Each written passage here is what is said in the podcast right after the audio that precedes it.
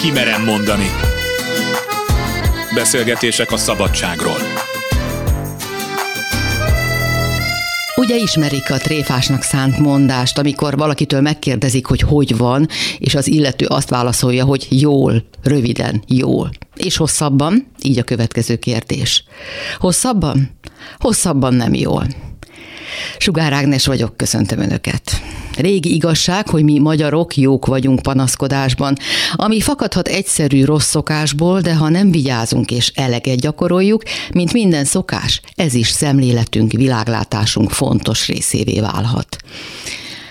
A mai műsorban állandó szakértőinkkel beszélgetünk még a manipulációról és annak hatásairól, a kontrolligényről, de beszélünk a jelenlét, vagyis a pillanat megtapasztalásáról és az önismeret néhány más lehetőségéről is.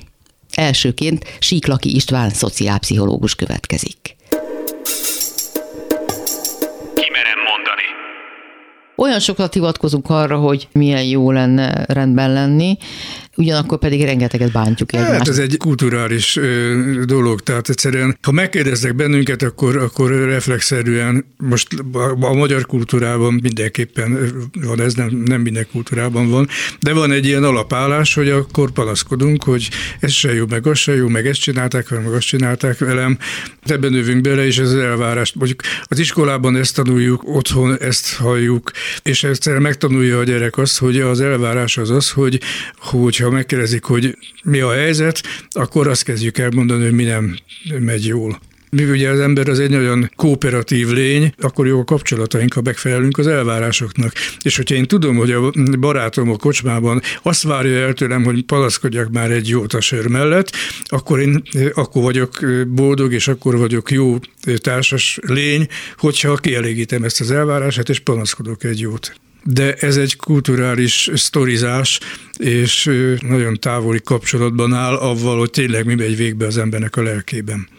Hogyan ne engedjük, hogy mások diktáljanak nekünk, akár szavakkal, akár tettekkel manipuláljanak bennünket? Hát először is nem biztos, hogy nem kell engedni.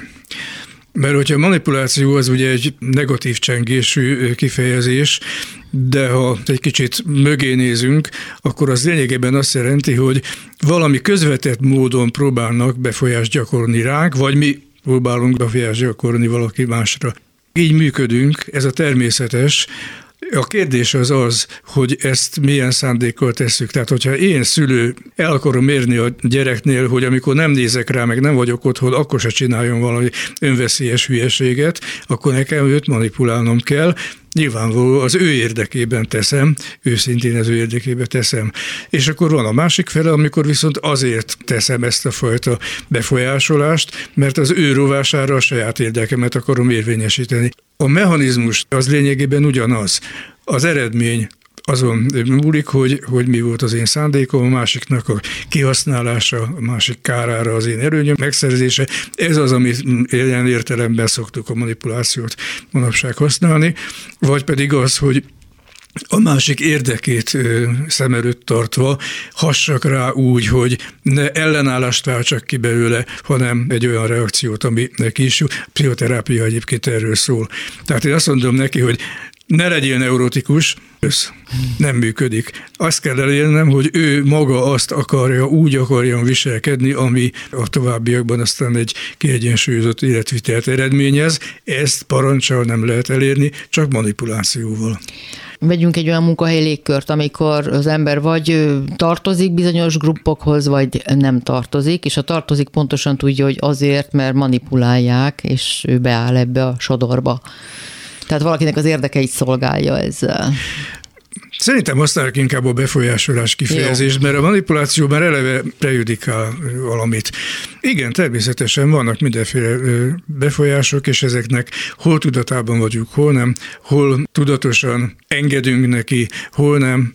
Akkor káros, hogyha ez tartósan valami módon ütközik a személyes Hát leginkább az én képemmel, leginkább a pozitív én képemmel. Hogyha én egy értelmes, szuverén, önállóan dolgozó embernek tartom magam, aki jól és lelkismeretesen végzi a munkáját, és közben engem állandóan izraeleket a főnököm is állandóan letol, pedig hát ő a hülye, mert én tudom, hogy azt hogy is kell csinálni, de azért, hogy megmutassa, hogy ő a főnök állandóan letol, akkor nyilván ezzel folyamatosan belegázol az én pozitív önértékelésembe, és ezt a szituációt nehezen viselem, hogyha jól működnek az ösztöneim, akkor fölmondok. Mi a vélemény a reklámokról, vagy a divatirányzatokról? Arról a fajta manipulációról, amit a közvélemény hoz az életünkbe? Hát ez egy nehéz kérdés, mert, mert nem igazán lehet kiküszöbölni, azt hiszem. Egy kőkemény diktatúrával esetleg ki lehetne küszöbölni, de azt jelenti, hogy ki kell váltani egy másik fajta. Ideálisabb helyzet nincs? Nem nagyon, nem nagyon. Tudok, a reklám, a divat és ezek a hasonló dolgok, ezt úgy hívják, hogy fertőzés, társas fertőzés, társadalmi fertőzés, tehát úgy terjednek, hogy nem kommunikáció, nem racionális megfontolás, bérlegelés, jól áll nekem, nem áll jól nekem, hanem egyszerűen csak azt veszem észre, hogy abban érzem magam jól, ami éppen divatos. Valamitől van az embernek evolúciósan egy késztetése arra, hogy bizonyos közös dolgokban részt vegyen, valahogy kifejezze a valamilyen kollektívához tartozását, és egyszerűen nem tudja, hogy miért, de nem érzi jól magát, hogyha, ha, ha nem fejezi ki. Tehát amikor a csőnadrág volt divat, és Jan Pecok voltunk tinédzserként a 60-as években, akkor egyszerűen rosszul éreztem magam, hogyha nekem nem csőnadrágom volt, és nem volt egy magyarázat, meg semmi, mert oda akarok tartozni ahhoz a világhoz, aminek most éppen ez a megnyilvánulása, tíz év múlva a trapéznadrág lesz a megnyilvánulása. Tehát ezek ilyen ösztönös dolgok, az ilyenfajta divat hatások. És ez tulajdonképpen nem a szabadságunk korlátozását jelenti? Ez nem jelenti a szabadságunk korlátozását, ott válik el a dolog, hogyha ezzel nagy gazdasági, politikai hatalmú szervezetek megpróbálnak visszaélni.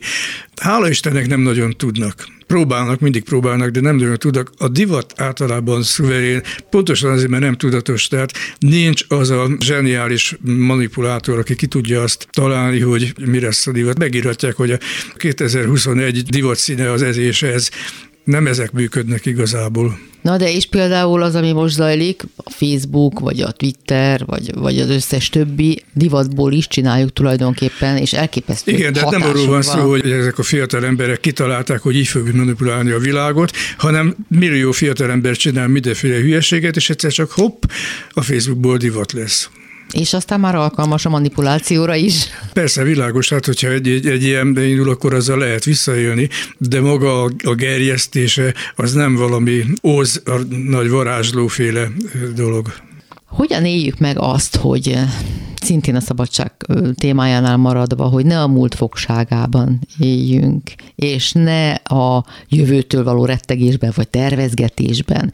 Tehát, hogy ne ez töltse ki a horizontunkat, hogy mi volt, milyen szörnyű volt, vagy milyen jó volt, és mi lesz vajon, milyen szörnyű lesz, vagy milyen jó lesz. Igen, hát ez egy nagy divat, ugye ez a mindfulness. Éljünk teljes mértékben a jelenben, ne foglalkoztasson a múlt, és ne foglalkoztasson a jövő. Én ebben nem hiszek. A mindfulness ugye az, amikor az jelen idejűséget, az egyidejűséget tapasztalom meg. Igen. Koncentrálás és légzés technika segítségével. Igen, igen, igen. Bizonyos helyzetekben értelmes dolog lehet egy ilyen mindfulness meditáció, amikor az adott szituációban az a sikeres viselkedés kulcsa, hogy ezeket kiiktatom. De ez egy konkrét helyzetre tud ez szerintem csak érvényesülni. Normális ember nem élhet a mában úgy, hogy, hogy nincs vele a múltja meg a jövője. Már csak azért is, mert illúzió azt gondolni, hogy a kezünkben van a tudatos mérlegelésünknek az alanya. Nem. A múltunk is, meg a jövőnk is az ott van bent ebben a tudattalan világképünkben, és az alakítja a viselkedésünket, az, hogy hogyan dolgozzuk fel bennünk érő impulzusokat, és hogy abból milyen eredményre jutunk. Úgyhogy én ezt őszintén szóval ezt egy, egy jó technikának tartom bizonyos helyzetekre, mondjuk lámpaláz ellen például, hogyha én fölkészülök, akkor egy mindfulness ilyen meditációs öt perccel elérhetem azt, hogy, hogy sikerüljön leküzdeni arra a szituációra a lámpalázamat, hogy ne azon járjon az agyam, hogy úristen, mi lesz, hogyha fölsülök. Tehát ilyen típusú helyzetekre nagyon jó, na de hát ez nem egy élet. Nyilván nem véletlenül lett ebből is divat, mert ez már nagyon elterjedt. Azért is, mert nagyon sokszor fordul elő, hogy beleragadunk a régi problémáinkba, konfliktusainkba, és hordozzuk magunkat tovább, és valóban túlságosan is belakja a mindennapjainkat. Valami olyasmi, ami régen történt, és nem enged.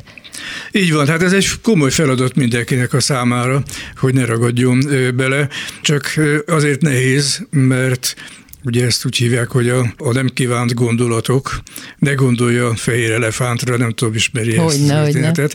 Ha én ennél inkább nem akarok rá gondolni, annál inkább gondolok rá, ez egy paradoxon. Az, hogy ezzel hogyan tud valaki megküzdeni, az nem egy egyszerű dolog, mindenkinek meg kell találni a módját. Ebben lehet egyébként segítséget kapni szakembertől, és átmenetileg mondjuk egy mindfulness technika segíthet abban, hogy helyzetről helyzetre időnként kizökkentsen engem ebből a beragott lemezből, de egy, egy tartós életvitelt ezzel nem lehet megoldani. Egyébként pedig azt gondolom, hogy egy normális, egészséges ember időnként belefut óhatatlanul ilyen nem kívánt gondolatokba, amit nem tud nem gondolni rá, és aztán elmúlik.